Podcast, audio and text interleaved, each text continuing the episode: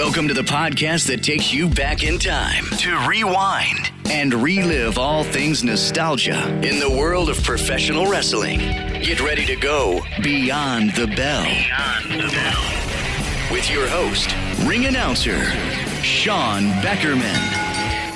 We are finally here. We have arrived at the final edition, the final episode of the first season of Beyond the Bell covering World Championship Wrestling, part two of the greatest gems in World Championship Wrestling. I'm your gemologist, you can call it. Well, I'm your old school party host, Sean Beckerman, back with you to cover the greatest gems in WCW. We covered part one, 10 moments that we'll never forget, or some that were hidden that we brought back out to the light. Of course, it doesn't cover all the moments. I'm sure there's many more. You can also send me your comments of what uh, moments, memories, or matches you think we should have added, especially after tonight's edition. But part two, we'll cover another 10, possibly more, another 10 moments in WCW history that could be called some of the greatest gems and some hidden moments you may have forgotten as we'll wrap up the final episode of season one of Beyond the Bell. So buckle up for one last ride, reliving World Championship Wrestling. Ringside Collectibles is the number one online retailer for the newest and hottest professional wrestling action figures. Since 1995, Ringside Collectibles has been the industry leader in professional wrestling figures and collectibles and are known worldwide for their high quality, their service, and detailed looks at your favorite wrestling figures, including top quality photos and a renowned YouTube channel. Simply put, they are here to help you. They know how hard it can be to find brand new WWE figures in your local stores. That is why they strive to provide you with the best possible wrestling figure shopping experience on the web. You can check out the latest releases at ringsidecollectibles.com and wrestlingfigures.com to stay on the pulse of what's new, hot, and exciting in the world of wrestling action figures. Follow Ringside Collectibles on Facebook, Twitter, Instagram, and YouTube at Ringside C. Ringside Collectibles, the home for the professional wrestling action figure fan. The feud that made WCW hardcore Cactus Jack versus the Nasty Boys. Before Hogan and friends polluted the WCW main event scene, and before ECW started its revolution, WCW was a fresh product that had quality wrestling, had solid storylines, and fast paced, but still coherent and welcomingly original booking that was a contrast to some called the cartoonish, kid like product of the World Wrestling Federation. Enter the freshness in the form of the infamous tag team title brawls between Mick Foley and the Nasty Boys. After Cactus Jack had lost his shot at the WCW World title against Big Van Vader, Foley was given free reign to book his own hardcore matches. And in turn, Foley had given us two of the greatest hardcore matches in WCW history. Two matches that set the template for the countless ECW brawls when Cactus Jack teamed up with Maxx Payne, and the second match where Cactus Jack teamed with Kevin Sullivan. Spring Stampede of 1994, Cactus Jack and Maxx Payne became a duo, and then at Slamboree 94, Sullivan Foley. What a hardcore combo. Both these matches involved the Nasty Boys and the Tag Team Championship, which made the brawls more meaningful. Both these matches showed how certain tag teams, you know, could really adapt to a style that disguises their weakness. That's what Paul Heyman was so good at, hiding the weaknesses and overemphasizing the strengths and positives. Both these matches featured little wrestling, but intense brawling, where each weapon made an impact and each shot actually connected and nothing was blocked. Everything was used in these two matches souvenir stands, shovels, tables, chairs, clubs, crutches, fire extinguishers, hockey sticks, trash cans. It was chaos, a mess, a full fledged disaster, but it was revolutionary because no company, not even ECW, let alone WCW, had ever attempted to do matches like these before. It was a testament to the strengths of Public Enemy, Kevin Sullivan, Maxx Payne, and Mick Foley that these matches became influential. Really, some call them even hardcore classics, not stylistic wrestling wise, but the hardcore genre. Some would call them early classics you know, in their own right, because simply put, without these matches, you wouldn't see TLC matches, no hardcore title matches, and no numerous ECW tag teams such as you know the Public Enemy, the Gangstas, the Pitbulls. You know, they would be unable to wrestle a type of match that disguises their weaknesses in the ring. This really set the template, especially in World Championship Wrestling. If you think ECW brawls are cool, go check out these matches. It's definitely made it separate from the other matches on the card. It changed the flow of the show.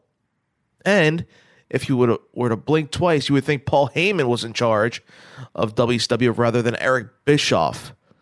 Between the Nasty Boys feuding with Mick Foley, aka Cactus Jack. I know myself as a fan watching this, it just caught my eye because it was different. You weren't seeing WCW wrestlers battle in in the in the crowd, in the stands, you know, and it gave it that edge, and it was a precursor to the revolution that ECW drew. Yes, try to ignore the the chair shots, the direct headshots. It's still it's cringeworthy, especially today with all we know with concussions, etc. But the style was different. You know, if you're a wrestling purist, may not be your cup of tea, especially being a WCW fan, where the in-ring product was high and the quote-unquote entertainment value wasn't as so focused on as with the World Wrestling Federation. But these hardcore style matches definitely set this genre apart in World Championship Wrestling.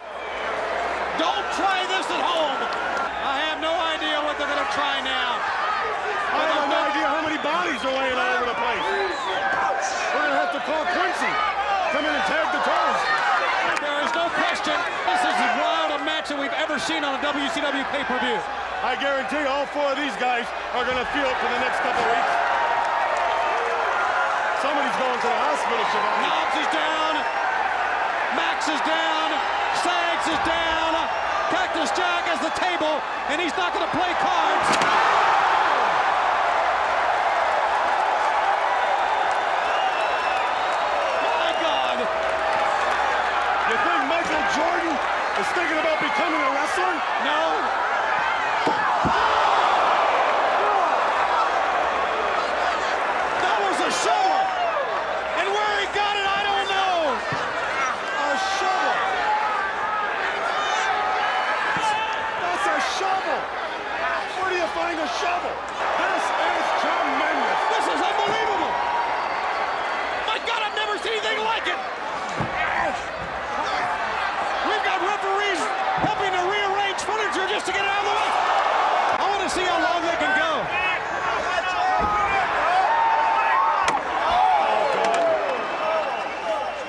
if the Cubs can hit like that, they'd be Two. in first place. It's over.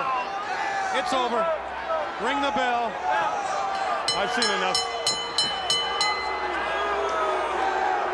Ladies and gentlemen, the winners of the Falls Count Anywhere match, the World Tag Team Champions, the Nasty Boys.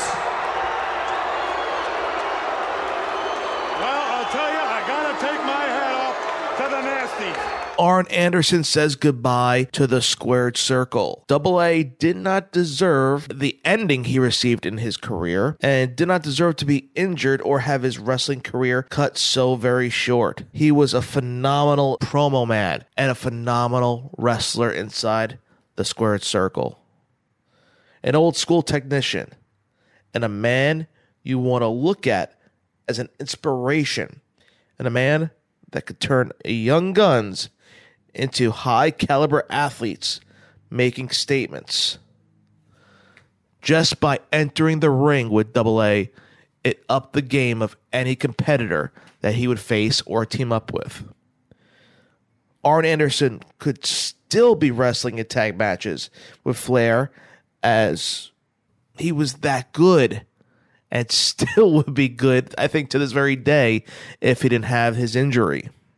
But an accident and wear and tear in his body caused him to have back surgery, which prevented all those thoughts and dreams of having double A wrestle later on in life, especially helping out the new era of superstars, really as the attitude era was getting into full swing. We missed double A at the high point of the attitude era and then leading into the 2000s, especially when WWE slash F purchased WCW. Double A, like we all know, is still a backstage producer for the organization. But what would it have been like if he was able to once again compete inside the squared circle with such young talents? Unfortunately, from the surgery, his vertebrae was fused, his fifth, sixth, and seventh vertebrae, respectively, thus ending his career. It had gotten so bad that four vertebrae had to be removed. It caused paralysis in his left hand and became so weak he couldn't even change channels with his remote. It was heartbreaking from a guy that loved the business for wrestling as opposed to others that loved it for the money. It became even more so during his retirement speech in late 1997, declaring his resignation from the Horsemen. He gave a sad story of a man that innocently slapped him on the back when he was in pain one day coming from the gym. He said that regardless if they had hated or loved him, the audience knew that he gave his all and everything he had and showed was for the Four Horsemen. He showed that Four Horsemen sign as a token of appreciation from those that respected him. Claimed that any fan that would show those four fingers meant the world to him, and he felt the respect from his fellow fan. He relinquished his spot, now we'll say quote unquote spot, which I'll mention why in just a bit, from the Four Horsemen, and gave it to Curt Hennig, who declared it would be an honor. It was moments like this that really made you feel good. You know, it you're proud to be a wrestling fan. These are the moments you don't mind showing your spouse, significant other, or friend that this is why you're a wrestling fan because it was emotional. Regardless of how polluted the morale is in WCW or in the industry in general, these are one of the pure moments in the business. And despite what was to come, which Hennig turned his back on the Horsemen at Fall Brawl in 1997 and basically threw away all the whole speech and the whole emotional tie with Hennig and the Horsemen and, and Double A. The fact that it still sticks into our minds to this very day will forever be a moment that is considered to be one of the greatest in WCW history. From the eventual parody of the NWO making fun of Arn Anderson in his retirement speech, which some thought was funny by Kevin Nash, others thought it was disrespectful. And then to, from the storyline of you thought Curt Hennig, which I thought would be a, a perfect fit to be a horseman, to team with Flair and company and really take the spot of Arn Anderson. He was given Arn Anderson's enforcer spot in the company. And I thought instead of just throwing him in the NWO, as what they were doing with all WWF superstars or X stars, he had a different spot. It fit. He had double A spot. Nevertheless, they pulled a swerve and he joined the NWO. The parody ensued with double A. And it really it took some of the lust, some of the luster, some of the importance, some of the seriousness and the emotion away from that promo from from Arn Anderson. And what also made it even more special was in the background, whether it was intentional or not, just so happened that Ric Flair was right behind him, moving back and forth, you know, being emotional as well. You saw Flair could not sit still as his eyes started to water, then the tears came down, seeing the emotion of Flair behind Anderson as Anderson gave the speech. And it was it was for me, it was poetic, so symbolic as typically throughout Arn Anderson's career, he was the he was the man behind Ric Flair. He was the enforcer, enforcing the horseman and enforcing the nature boy Ric Flair. He always had Flair's back. So he was the one that was behind the nature boy. And at this point, Arn Anderson had the spotlight and he was in front of the nature boy, declaring his retirement in professional wrestling. From that point on, the last time we would see Arn Anderson ever perform a move inside the ring was at WrestleMania 18, in which he performed a spine buster on The Undertaker. Nevertheless, this moment, this speech will go down as one of the greatest segments, interviews, moments in WCW history. It's a pleasure to hold the microphone, Mr. Anderson, up for you on this occasion. Well, Gene, all I can tell you, to get a response like this means what I got to say tonight mean that much more. You see, I'm a realist, and everybody knows I've got average size and speed and average ability, but I've parlayed that into what I would call a very successful career. And I did that on sheer will alone. But another reality is, four months ago, they took four vertebrae out of my neck. Consequently, I'm left with a hand, my left hand, too weak to hold a glass, too weak to button a button. But I thought in my mind, I knew in my mind I could overcome that too, through sheer will. And I was doing just like that. I think I've come back a long way. But the other day I had something happen in the gym that was like a cold slap in the face of reality. A guy about your size, Gene, came up and he slapped me on the back and he said, Double A, where you been? We hadn't seen you on TV. And just that slap sent a jolt through me. And I dropped the water I was drinking. And just for a second, my system shut down. And it became crystal clear as I watched the few little drops of water draining out of that bottle the symbolism that was involved. It was like someone had turned an hourglass over and the sand was running out on the career of Arn Anderson. Now, the fact of the matter is, not only do I put myself in a suicide situation by trying to wrestle again, I endanger these two men's careers, and I respect them too much for that. And other than be anything than the enforcer in my best friend's eyes, I'd rather walk away. And for all you people out there that have ever bought a ticket to see Arn Anderson wrestle, whether you love me or you hated me, you knew that when that bell rang, you got all I had that night. Whether I won, whether I lost, I gave you everything I had. And you knew that. And when you did this to me, that was your acknowledgement.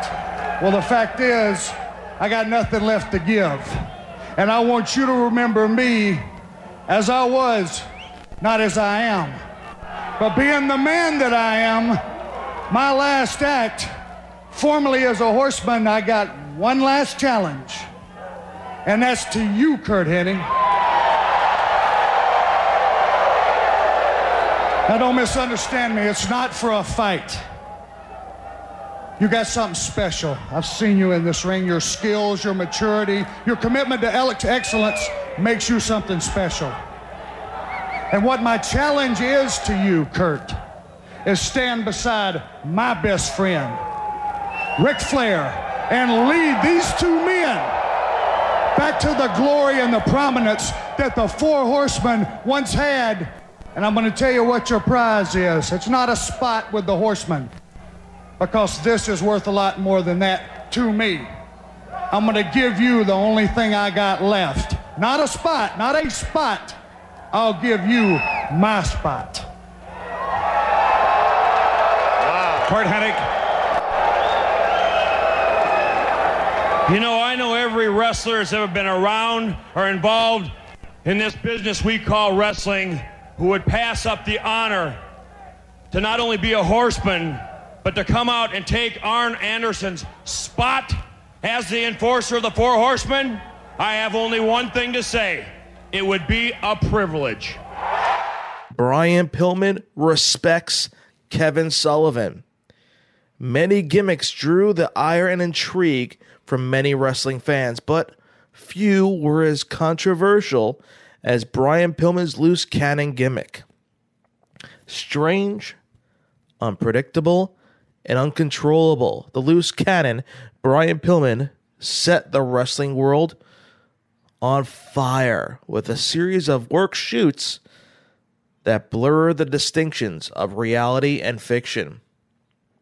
One of the most notorious worked shoot incidents took place at Super Brawl 6 in 1996 as Pillman faced Kevin Sullivan in an I Respect You strap match. The only way to end the match and win, become victorious, was for a wrestler to force his opponent to say, I respect you, similar to an I quit match. Sullivan could not have predicted Pillman's actions that night.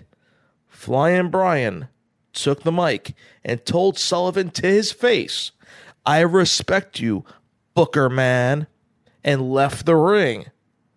This gained notoriety because Kevin Sullivan was a booker at the time, and the internet had yet to achieve exposure and popularity. Therefore, this was the underground part of professional wrestling being shown on national pay per view television. Oh, they, they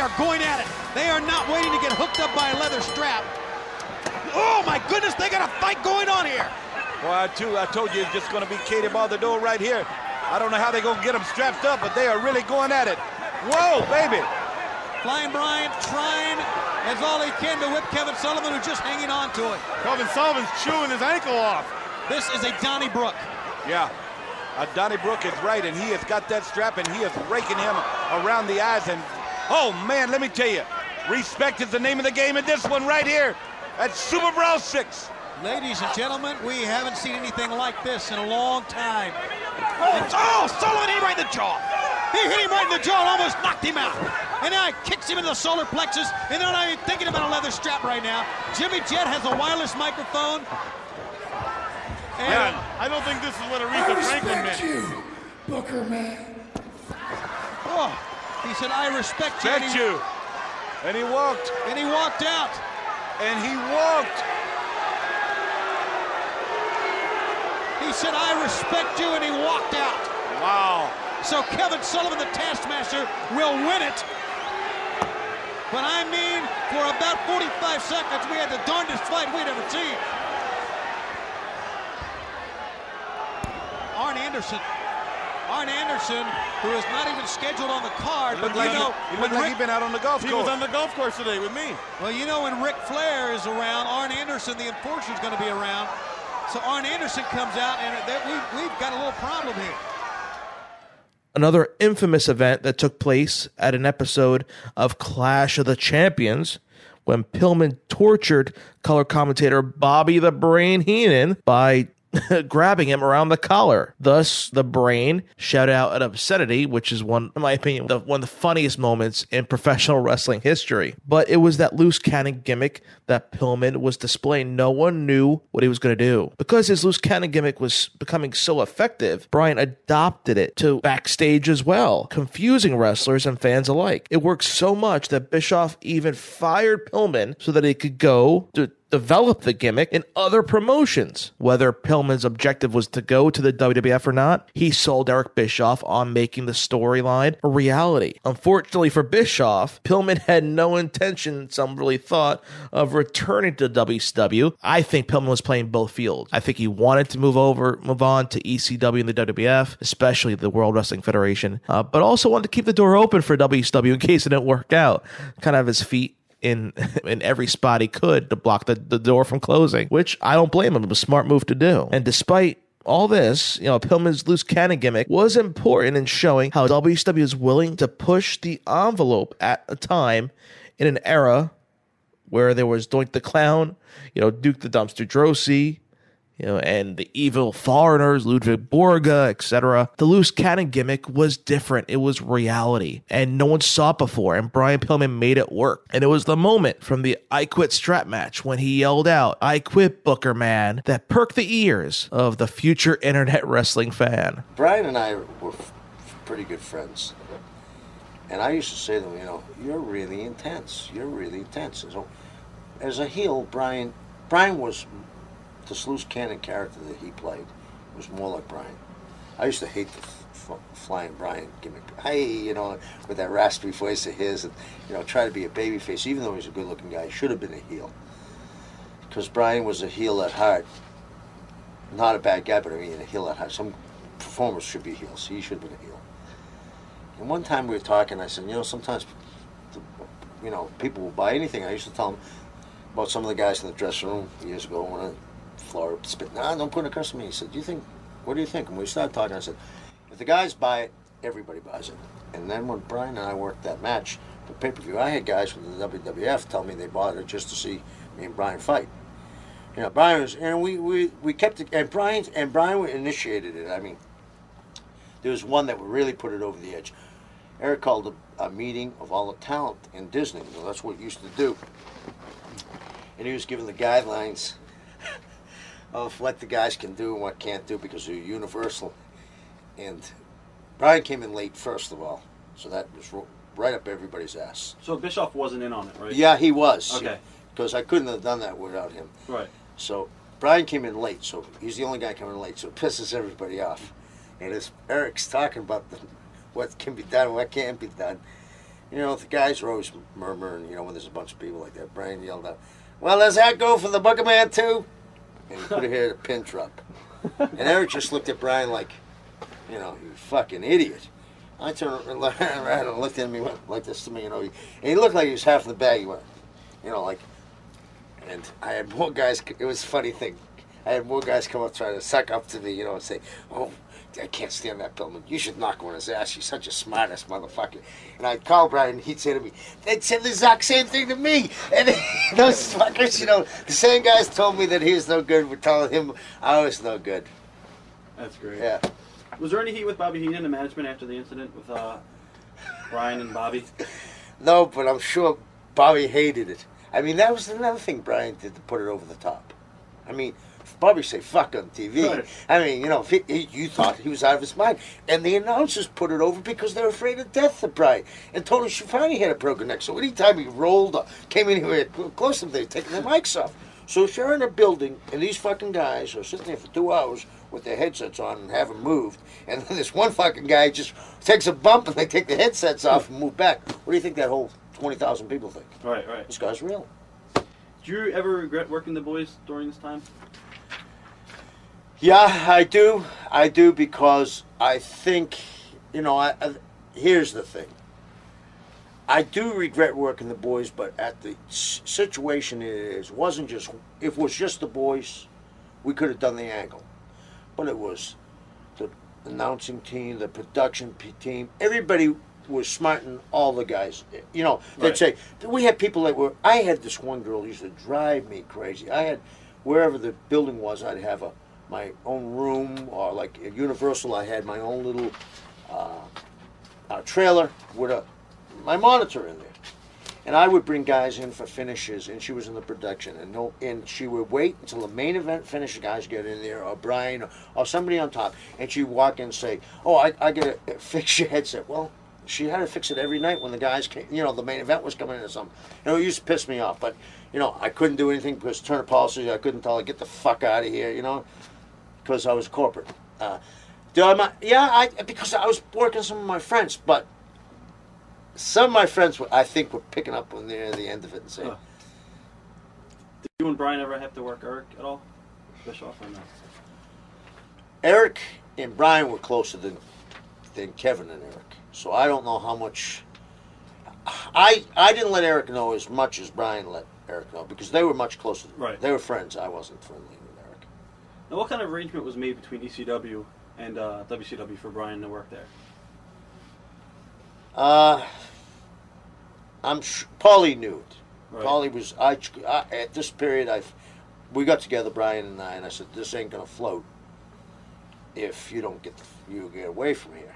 You know what I mean? There's gonna say you know, it's causing shit like I said, guys coming up to Brian on one side saying, Oh, hope you kick the shit out of him, guys coming up to me saying, Hope you kick the shit out of him. And Paulie was the only guy I could trust. So I mean that that, that was a real strange relationship. So he was still under contract with WCW when he Yeah, went there. yes. And the idea was to bring him back when everything settled down. Yeah. So here, here's the that was funny. Here's the thing. People always talk about WCW, fucking ECW, and all this. Imagine what they would have done if if I wasn't there to stop, be the stopgate. I actually sent the piece of talent that was supposedly fired from WCW to work for Paul, and I knew that Paul would keep his mouth shut. That's a pretty, pretty strange lesson in history for wrestling. The, that I was that close to Paul that I could say, "Do me a favor." and that he was that close to me that I would pick up the phone and say, because my job was to just to take talent. Where I said, you better get, you better prepare yourself. Did you ever clash with anybody else in WCW management and be Yeah. like, hold on? Yeah, I used to make him hold on. Like Eric would say, "Fucking get him now." I don't give a fuck. I hate Paul Heyman. I say, "Fuck you." He's a friend of mine. I'm not gonna take the fucking guy's talent until they're through. How did it work out that he wound up leaving the company and not staying? He worked Eric. He was the smartest guy I ever saw work Eric. At the time, Brian wanted to go to New York. He really wanted to go to New York. I think he wanted to break free, and I think he wanted a new start. And I think that he thought, no matter what, uh, I think he felt comfortable with me in my position, with him. But he, we had seen so much turmoil in WCW.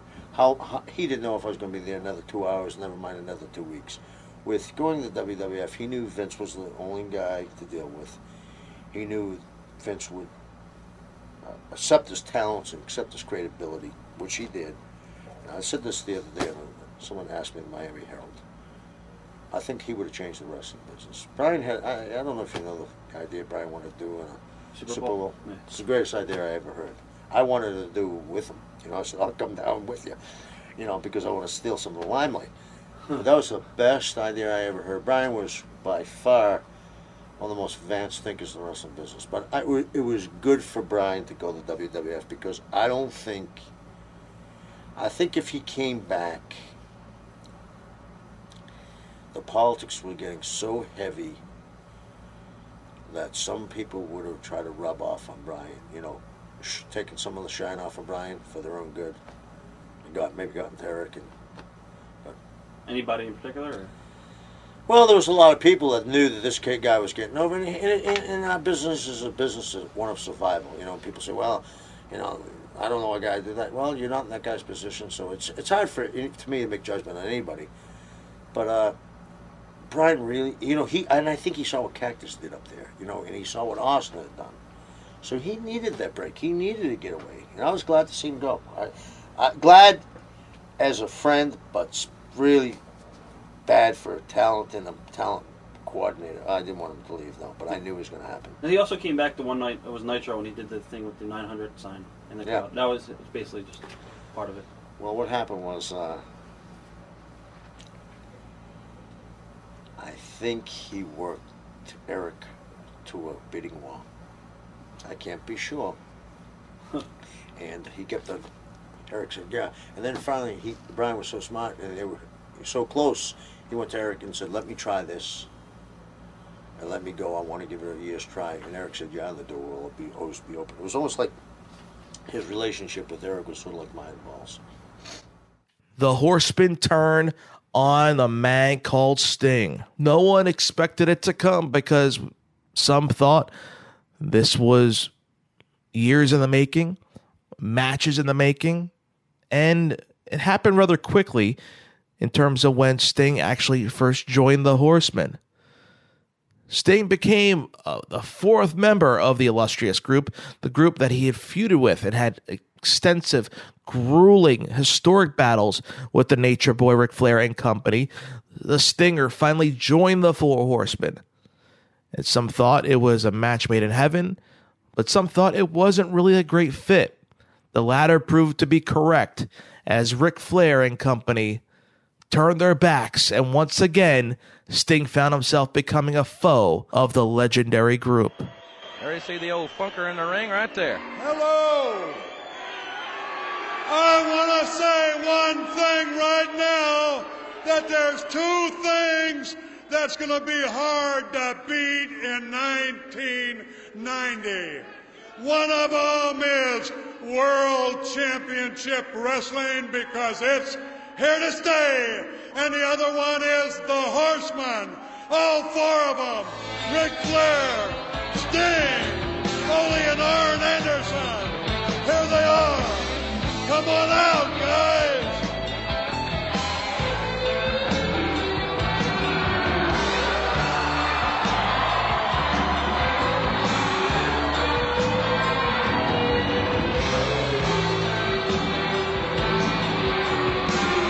And there they are, ladies and gentlemen. Ric Flair on your left, the world's heavyweight champion. Sting, Arn Anderson, Ole Anderson, the Four Horsemen, the most physical entourage in the sport today. Whether you like them or whether you don't like them, you've got to say the four greatest individual wrestlers right now in the world. Four very diverse dressing styles as well. Flair's in a $10,000 suit. Sting's in a Western outfit. Arn's the casual look, and Ole, well, he looks like Johnny Cash. He's won the Johnny Cash Award for the man dressed in black. The Horsemen are so physical, but they are the elite group in our sport. And now let's go back down to Terry Funk. No, no! I want to say one thing that you four men are tough. And tough is an attitude. I like to think that I have that attitude, but I know that you horsemen have it. I know that you have it, Ole. Let me ask you a question. You want to just do something and hang on that microphone, or you want me to hang on to it? Let me just say one thing, Terry. When we have an opportunity to get together on national television, we always make a statement. And tonight, once again, the horsemen are going to make a statement. And on behalf of the horsemen, the spokesman, Ole Anderson, has a few words. We want to make sure that everybody all around the country has an opportunity to hear what I'm about to say. And I want you in particular to pay attention to it, Sting, because you're the reason we're here tonight. I want you to know you're not going to be a horseman anymore. It's over. No more horsemen for this thing. Yeah, don't close your mouth a second. I'm going to explain something to you. I want everybody to listen real close, and you listen real close. When Ric called me and called Arn to come in here, it was for one reason. And the reason he called us in here was to get rid of you. But I tell you, now just be quiet. Just, there's, there's three of us standing here, and there's one of you. Just wait a second. One thing that nobody looked for and nobody could figure was when you jumped in and helped Ric against this guy. We held off. A little later, in the Iron Man contest, we came in that ring and we were ready to stick your head in the sand again. And as we came through the ring, Ric gave us this, eh, pay attention. Ric gave us that sign and waved us off. You were spared for the second time. And then something that nobody would have ever dreamed could happen happened when you became one of us, a horseman. And you were a good horseman, no argument about it. You're a great wrestler, you're a tough, strong kid, but you did the one unforgivable thing that we can never forget. You know what that was? When you signed that match to meet Ric Flair for the world title on February 25th, you signed your death warrant. You, oh, you listen now. I'm going to tell you what I said to Ric. We all agreed we should just stop you right now, but Ric says, no, no. Now, he helped me one time. We let him live one time, but on one condition. And the condition is this you go to the promoter, you go to Mr. Jim Ross or whoever you got to talk to, and you tell him that you're going to cancel that contract with this man. Wait a minute, get over here, kid. Now, you just listen. Taking it too far. No, you listen to me, and you listen real good.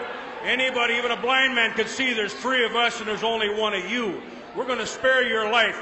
You got about two hours to make up your mind what you're going to do. And I'm telling you right now, it's only because of his nice kindness that we're going to let you live right here. Two hours, you make up your mind. You go tell Ross, you tell everybody in the world on this national TV that you're going to give up that chance at the world title. You understand? Not a chance.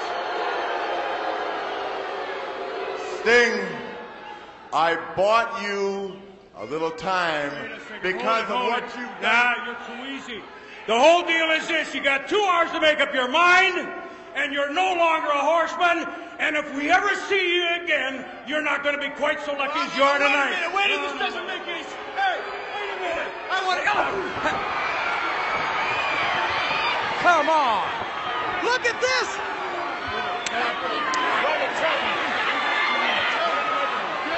I tried to tell you.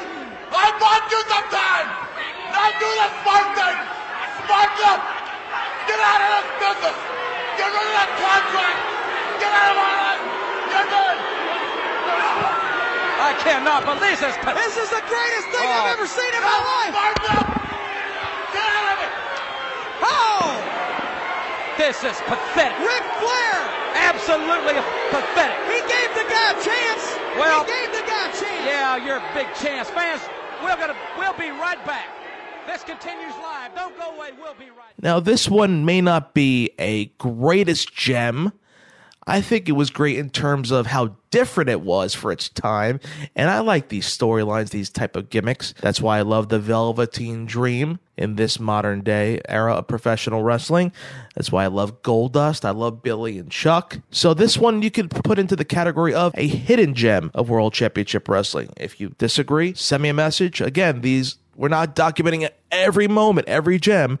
These are just some that set WCW apart. And that is Lenny and Lodi, brothers, friends, teammates, partners. Move over Billy and Chuck and meet the original ambiguously gay duo. The odd team of Lenny Lenny Lane and Brad Cain, which was Lodi, had teamed before and were even deemed as brothers. But none of their uh, none of their team gimmicks were as successful and eyebrow raising as the West Hollywood Blondes, a takeoff of the original Hollywood Blondes. Lenny and Lodi were a controversial tag team, even by the Attitude Era standard. They would be seen wearing glitter, you know, licking licking lollipops, donning long blonde hair, performing feminine ta- taunts like you know the talk to the hand gesture, etc. You know, showing signs like Lenny all over me, and because Lodi's gimmick was showing signs which was his popularity in the flock with Raven. You know, they also were hugging each other. The double team moves were questionable to say the least. You know, check out the the crossbody suplex combination. Uh, some thought Lenny Lane had a similar look to Chris Jericho. This was something that no one from either the WWF or WCW had attempted before. Yes, you know, Goldust was years prior, and that really set the standard of that type of genre of gimmick, you could say.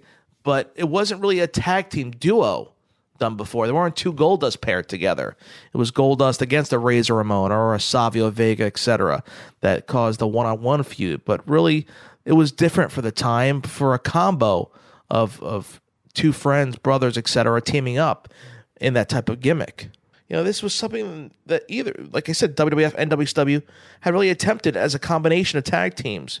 You know, this is from two companies who made fun of corporations, religions, you know, people that passed away, you know, foreign countries. All that was done, and this is really the first time a tag team duo were playing off of each other. No pun intended. You know, that's what made the gimmick really work. I think it made it different. It may have been controversial, but it was fresh and it garnered some some strong heat for the team. It worked so much that it would have you believe that the two men were actually in love with each other in real life. They they they performed it so well. It was a fun moment for several months, you know, and a fun storyline angle team for a little while until Ted Turner standards and practices came in to completely overhaul the the, the format of the product and the controversial ends of the promotion, and they really stopped Lenny Lodi in its tracks. And unfortunately, Lenny and Lodi would never really reach the height. Not to say they reached a huge high uh, height of success, but never really went back to to the level of popularity or notoriety, really, I should say,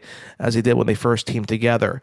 Quite possibly, if they were in the WWF slash E, you know, maybe the team would work you know, and with Vince McMahon in control of it. It was different to me. It's a hidden gem just for the comedic and entertainment value, but you can disagree with me. But one of the hidden gems in the late 90s era of WCW for me was Lenny and Lodi. Oh my goodness. Oh my gosh. This is the best present ever. I knew you'd love them, Lenny.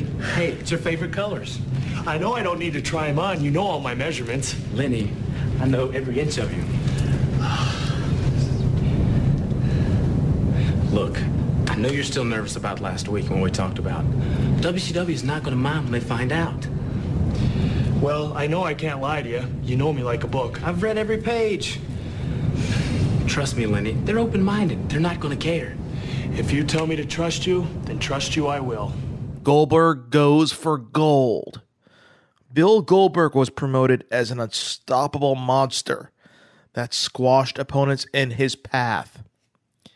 It's easy to judge his ego and somewhat sloppy wrestling skills, as many fans have done multiple times throughout his career.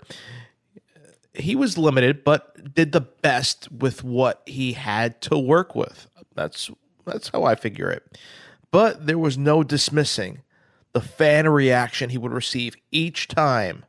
And WCW, for once, did not mess up this one at least at first, throughout the main portion of his career. There are some questionable decisions later on with the use of Goldberg. But the climax of Goldberg's popularity took place in the Georgia Dome in Atlanta, where he challenged Hollywood Hogan for the world title after beating Scott Hall, one of the hottest crowds in history. These fans wanted nothing more than to see Hogan lose his title and just go away. They wanted Goldberg to be the man. The match was not great, but the fans made it an unforgettable event. And when Goldberg pinned Hogan clean, one, two, three, with the jackhammer, the audience erupted in a frenzy, the likes of which we had not seen since arguably in WCW since Nature Boy Ric Flair, his peak, Sting, the rivalry, the rivalries with Sting, Dusty Rhodes, and even Hulk Hogan when he was the Hulkamania gimmick. I don't receive, the, I don't think received that type of ovation in WCW when he defeated Ric Flair for his first WCW title. Goldberg was the man he was made that night, and it will go down as one of the greatest moments in WCW history. Not the greatest match. It was simple to the point. A lot of people feel this was hot shotted because the WWF was starting to surpass WCW in the ratings war. This angle was suggested by Hulk Hogan, as we found out, and Bill, Bill Goldberg himself found out at home watching an episode of Thunder that he was going to face Hulk Hogan that Monday night on Nitro in the Georgia Dome, nevertheless, for the WCW title. Of course, WCW won the ratings war that night, but ultimately, it may have hurt them in the long run, as this could have led up to a pay per view bout with weeks of storylines building up, possibly leading to weeks of ratings victories over the WWF. But they hot shotted it, it worked out at the moment, but long term really did it. But for Goldberg's career, he was made that night and became the man and WCW World Champion. Oh, Goldberg knows right now what he's in there with, what he's heard about his whole life, how tough this man Hogan can be, what this man's capable of doing, and he knows right now firsthand what Hogan's all about. Comes a time in every great athlete's career where you got to dig down deep, where you got to suck it up, where you got to prove beyond a shadow of a doubt that you belong here.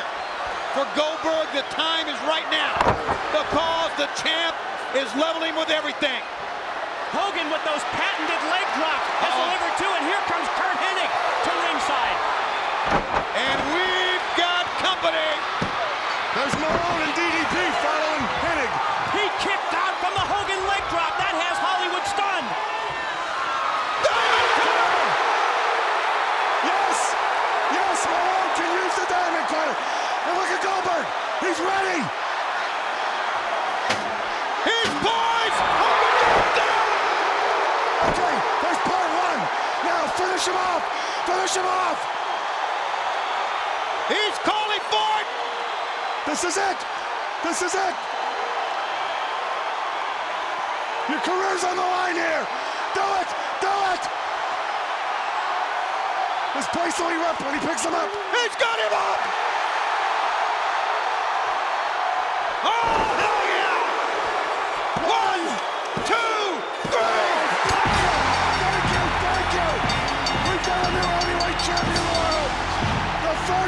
undefeated man in the history of this sport to ever win the world championship and have a record of 107, 108. Who cares? There's zero on the other side. We've got a new champion. Listen to this.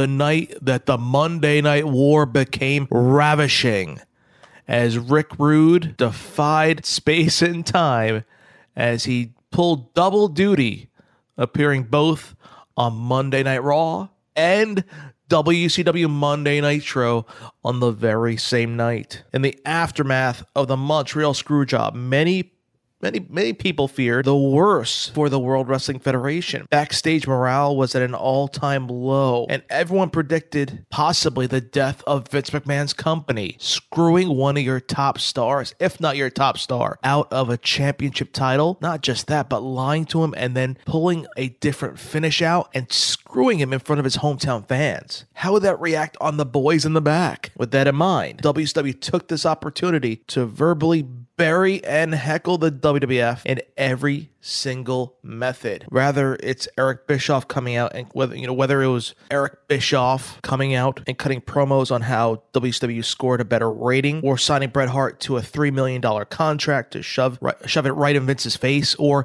sending messages through the headset through Tony Schiavone as he poked jabs and made fun or ridiculed the World Wrestling Federation. While that didn't work, one controversial event that saw WCW try to make a point was in the late great ravishing Rick Rude appearing on both Raw and Nitro simultaneously. Raw was still taped in advance in the aftermath of the Montreal Screwjob, where Rick Rude introduced then his stablemates in D-Generation X. Then, weeks later, Rick Rude showed up on Nitro with the NWO and publicly declared Vince McMahon's actions at Survivor Series as wrong and unjustifiable. It was one of the last shocking moments during the NWO era in WCW. Quite frankly, no one expected this to happen. Since Raw was on the tape uh, of the bi weekly live taping schedule, there were weeks where Nitro will go ahead against a taped version of Raw. Rick Rude at the time was with the World Wrestling Federation, but he did not sign a contract with them. He showed up to be to join and become a part of D-Generation X, comprised of Shawn Michaels, Triple H, and Chyna. It was the W the WWF's version of the New World Order in a way, keeping the Kliq alive between both brands, the NWO and DX. Rick Rude was the bodyguard, the muscle, you could say, behind DX, with briefcase in hand, beard in tow, introducing DX to the ring multiple weeks on Raw. But what happened at the Montreal Screwjob did not sit well with Rick Rude, to say the least. Mick Foley, especially, was, was one of the people that were, were very verbal on how upset they were about the results of the Montreal Screwjob at the Survivor Series between Bret Hart and Shawn Michaels. A lot of boys came to the defense of the Hitman, saying that it was unjustifiable. And Rick Rude took it to the WWF and decided to leave, mainly because of the occurrence at that very night in Montreal. And packed up his things and signed a contract now with WCW. And Bischoff knew exactly what to do to show up or to have Rick Rude show up on Nitro the same night he would be on WWF television. So just minutes prior, you could watch Rick Rude involved in a toilet papering angle. On Raw, you flip the channel and you see Ravishing Rick Rude show up clean shaven on Monday Nitro. The bearded version on Raw, which was pre-taped weeks prior, and the clean shaven version of Rick Rude on the live edition of Monday Nitro. No one would ever predicted this would happen, and this will go down as one of the greatest moments in WCW history.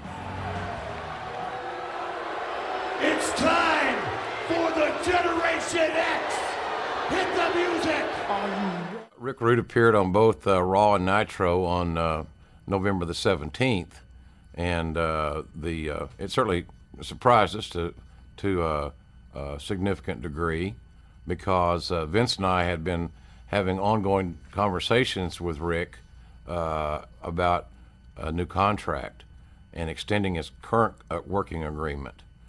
we thought we had come to an understanding and were under the impression from talking with him that we had come to an understanding uh, and was in process of executing the paperwork. Uh, his contract at that time was a short term contract and had lapsed. So we thought we had the contract extended per our conversations with Rick. And then uh, on uh, a tape version of Raw, he was included. And uh, then he appeared the same, on same night on a live edition of Nitro. So it was uh, a little surprising because we thought we had a deal with him. 24 little hours. You know, and we all have our 15 minutes of fame, and I'd like to take a couple of my 15 minutes to talk about the rights and the wrongs in the world of professional wrestling.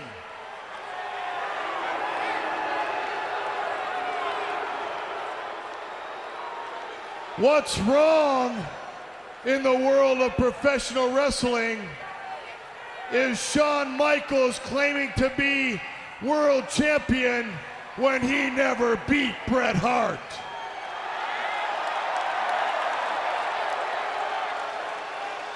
What's wrong with the world of professional wrestling is for Vince McMahon to instruct a referee to ring the bell in order to rob Bret Hart of his title.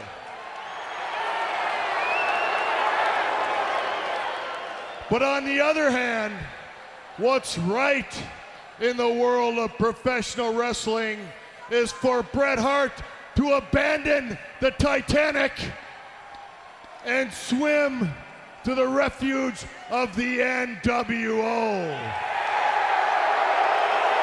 The fans asked for it. We want Flair. Despite the back injuries, he had the criticism of being past his prime and the formulaic moveset today. There is no denying that the Nature Boy was still the man. Even as the most hated heel in a company, didn't distract him and didn't distract the respect and admiration from many fans and wrestlers in what he brought in the ring or on the mic. That level of respect helped Flair survive the worst moments of his professional life, as well as some colossal blunders made by WCW. Case in point was at the Great American Bash of 1991, where Flair was supposed to drop the title to Lex Luger, but was fired by Jim Herd. It pissed off the crowd so much that during the horrible pay per view, where Barry Windham became Flair's replacement, the audience screamed, We want Flair! We want Flair! Thus, not caring about the match at all that was taking place, but wanting to see the most hated heel in the company.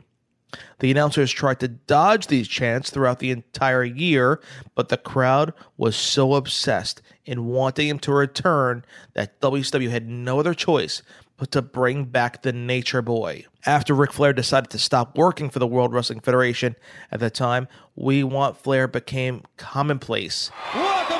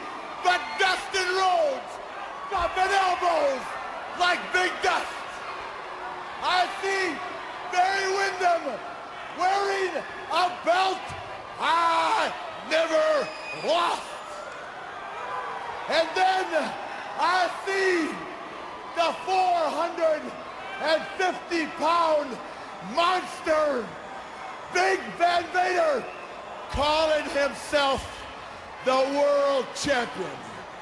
Well, isn't that a piece of cake? When the real, woo, when the real world champion decides to take off his coat, to take off his Rolex watch, and the walk that long, immortal aisle. One more time, you, Tony Schiavone, and all of WCW will say, to be the man, you have to beat the man. And to you, Big Van Vader, one more line. Being the man and staying the man are two different things.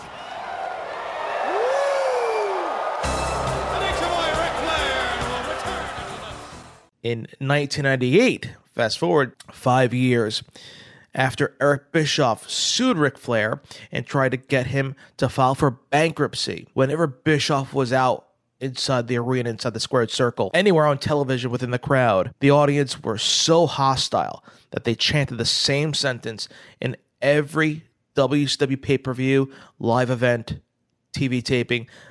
We want Flair. Finally, before it took place, the Nature Boy made his return in September of 1998 to a deafening roar. Despite what the management says in trying to rid us of the Nature Boy, as long as fans chant his name from the top of their lungs, there is no way that the Nature Boy would ever go away from WCW and he would stay with the organization till the final night, the very last Monday Nitro, in which he took on his iconic rival Sting. Two different points in his career where he was pushed out in 91, then taking the big gold belt with him to the World Wrestling Federation, him hating Jim Herd, and then coming back, being asked back, wanted back by WCW a year later, back into the company in 1993. Fast forward five years later, Eric Bischoff wanting to bankrupt the Nature Boy Ric Flair, him being pushed off of television, not used properly. The fans once again wanted Flair. WCW and Ric Flair were synonymous with each other. But that moment when he returned in September of 98 on Nitro, that speech, the reunion of the Horsemen led by Arn Anderson, bringing out the members of the Horsemen, including James J. Dillon, then calling out the Nature Boy himself. It was so fitting. And what we discussed in the earlier edition about Arn Anderson's retirement speech being so special you fast forward to now Arn Anderson being to repay that favor over introducing the Nature Boy back to World Championship Wrestling. The classic line, Fire me, I'm already fired, will always be remembered by us fans during that era. One of the greatest moments ever. I know I've been saying that a lot in this edition. We're discussing the greatest gems, but one of the greatest pure moments, shoot moments in WCW history.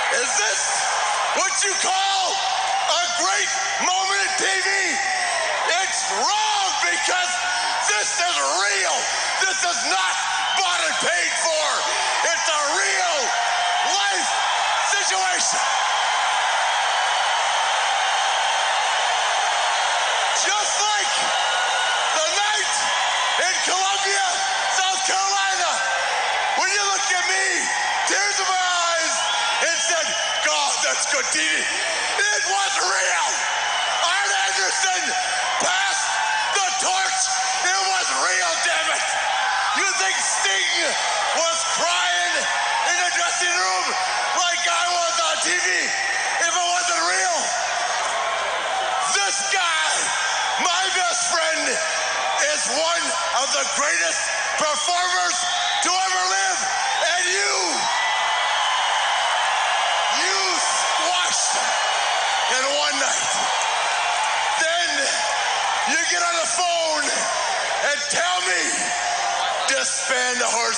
dead. Disband the horsemen. Me! You know what? I looked at myself in the mirror the next day and I saw a pathetic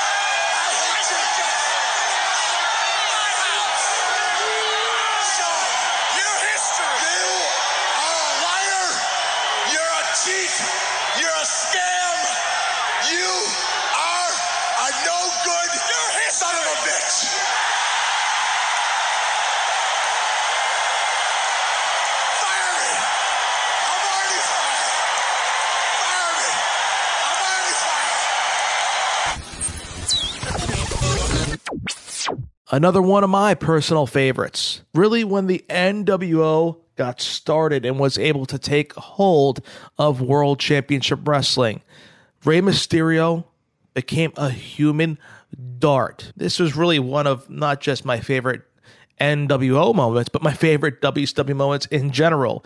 It occurred on one Monday Night Nitro, on one evening, when the Outsiders were attacking Arn Anderson, the American males, and Rey Mysterio outside the building. This is where, out of nowhere, they would cut from a match or at the end of a match to the backstage, and the NWO would be causing chaos, beating up anyone from WCW. The highlight was when Mysterio was going for a crossbody, jumping basically off of a trailer, but Nash caught him and threw him head first into a wall like a dart. This was so shocking that some people thought that this was actually a legitimate fight and the police were called. The cops arrived thinking a riot was happening backstage. At the time, the NWO were becoming the hottest thing in wrestling, and this moment shows why that was the case. And Larry Zbyszko's quote fit perfectly. He threw him like a dart. One of my f- favorite, just for the visual factor and, for the sure fact it was so funny. Rey Mysterio, the human dart. One of the most heated rivalries in World Championship Wrestling was none other than Chris Benoit versus Kevin Sullivan. Perhaps no other feud captured as much hatred and intensity from in and out of the ring than Benoit, representative of the Four Horsemen, versus Sullivan. Chris Benoit versus Kevin Sullivan, the representative of the Dungeon of Doom. Sullivan, who was the pri- who was then the primary booker, decided to push himself into a feud with Benoit with a one-side issue that Benoit was having an affair with Kevin's wife Nancy. Life imitated art, however. Benoit was actually indeed having an affair with, with Kevin's wife. Now we have to put aside as well what happened in the future with them. We're looking at this as a as just a pure wrestling angle and real life storyline between the two, but just that moment in time between both competitors. The tensions between these two were so thick that you could cut it with the proverbial knife. At around the same time in storyline, Pillman had left the Horsemen due to the I respect you, Booker Man uh, issue with Kevin Sullivan, as we discussed in an earlier uh, gem from WCW. And Sullivan then called the Taskmaster, no relation to the ill fated Shockmaster, I may add, tried to recruit Arn Anderson to be a member of his unforgettable Dungeon of Doom stable.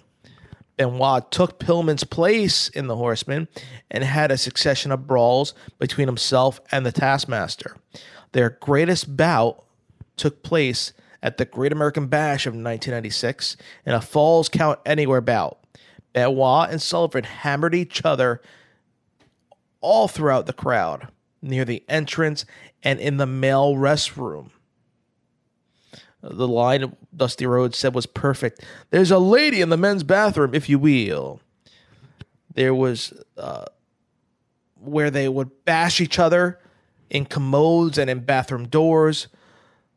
Back out, Benoit and Sullivan attempted to put themselves through a table that doesn't break. In the end, Benoit wins with a top rope superplex with the table used as a platform. But what follows is a classic moment. Benoit beats down Sullivan, and Arn Anderson tries to stop him. Instead, Arn and Benoit team together to pound the Taskmaster that blows the roof off the building. The Horsemen ride again. An incredible bout, an unforgettable post match moment, and the best match Kevin Sullivan will ever be in.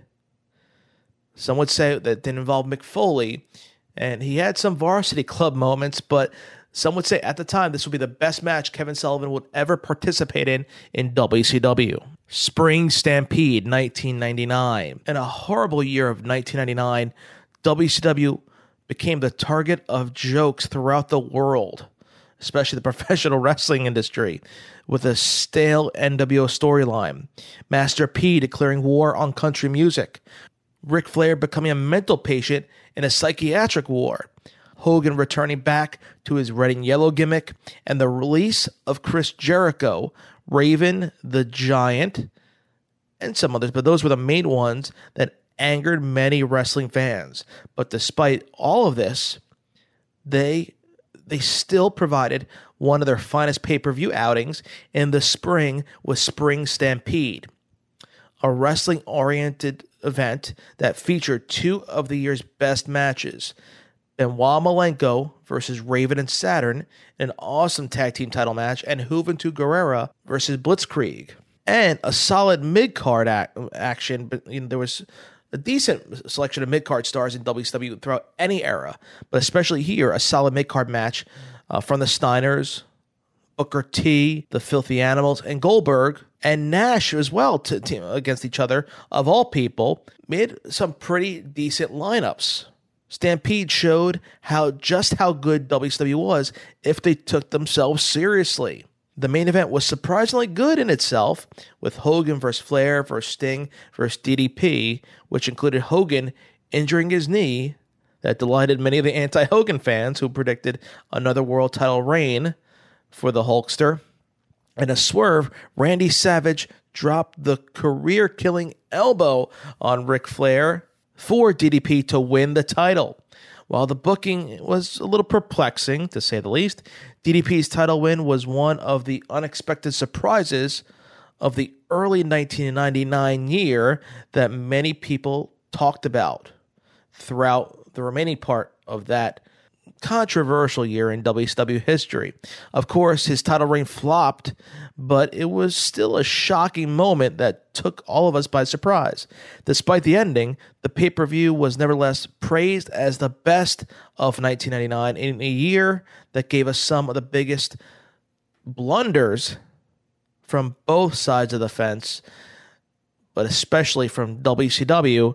99 was not a great year as the World Wrestling Federation were riding high, surpassing WCW, but fans were liking DDP as champ. It was new, something different. They wanted to see some of the newer, even though DDP it wasn't it wasn't a young pup, but wanted to see newer faces in the top of the card, and they did that with making DDP world champion. Check it out Spring Stampede 1999, a sleeper, a hidden gem in the pay per view lineup for 1999 in WCW. Imagine that. Me, Vince McMahon. Imagine that. Here I am on WCW television. How can that happen? Well, there's only one way. You see, it was just a matter of time before I, Vince McMahon, bought my competition. That's right. I own WCW.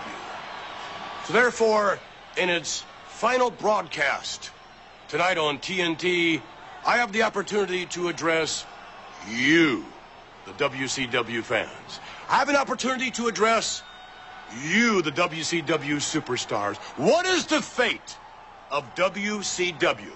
Well, tonight, and a special simulcast, you'll all find out. Because the fate, the very fate of WCW is in my hands. I decided to throw in one special edition of the greatest gems in WCW, and that is the very final edition of WCW Monday Nitro, just for the sheer fact of having the simulcast between the WWF and WCW, with the main event being Ric Flair versus Sting one last time on WCW television, and then Shane McMahon showing up on WCW Nitro. McMahon on Nitro, unprecedented. One of the greatest moments in professional wrestling history, let alone WCW. We gave 10 each edition of part one and part two in the greatest gems, but I had to throw this one in as an extra. Of course, the final Nitro, the final night officially for WCW before the WWF took over as they purchased the company. They would rebrand WCW as we know, and the invasion occurred, the lackluster invasion, which I'm sure we'll archive in the future of Beyond the Bell. But in our special season covering the Monday Night War, We'll break down what led to this event in thorough detail, but just to recap, the final night of WCW with the simulcast of Raw and Nitro will go down as one of the greatest moments in WCW history. Not great in the fact that they were out of business, but just great for professional wrestling in general, as no one thought that would ever happen. Raw and Nitro being broadcast simultaneously, and, and McMahon showing up on WCW television. What a night! I'm sure no one will ever forget where they were the night Raw and Nitro became one and simulcast, creating the end of the legacy of World Championship Wrestling. Shane McMahon is on Nitro. What in the hell is he doing? Shane McMahon showing up on Nitro was more shocking to me than Eric Bischoff showing up on Raw. What's up, Vince? That was a big surprise when Shane showed up on Nitro. No doubt about that. Your ego has gotten the best of you. Seeing Shane with that Nitro logo might have been the strangest thing that I never thought I'd see in our industry. The deal is finalized, and the name on the contract does say McMahon. However, the contract reads Shane McMahon.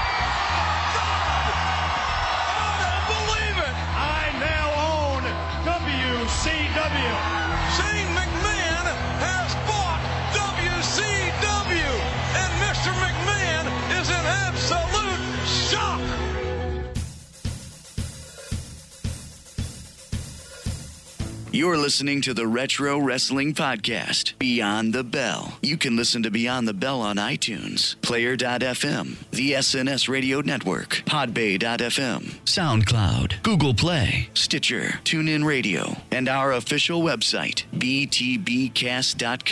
Connect socially on Facebook and Twitter at BTBcast. Watch retro videos on our official YouTube channel, BTBcast Network. Questions, comments, and suggestions can be sent to contact at btbcast.com. Go old school with Beyond the Bell.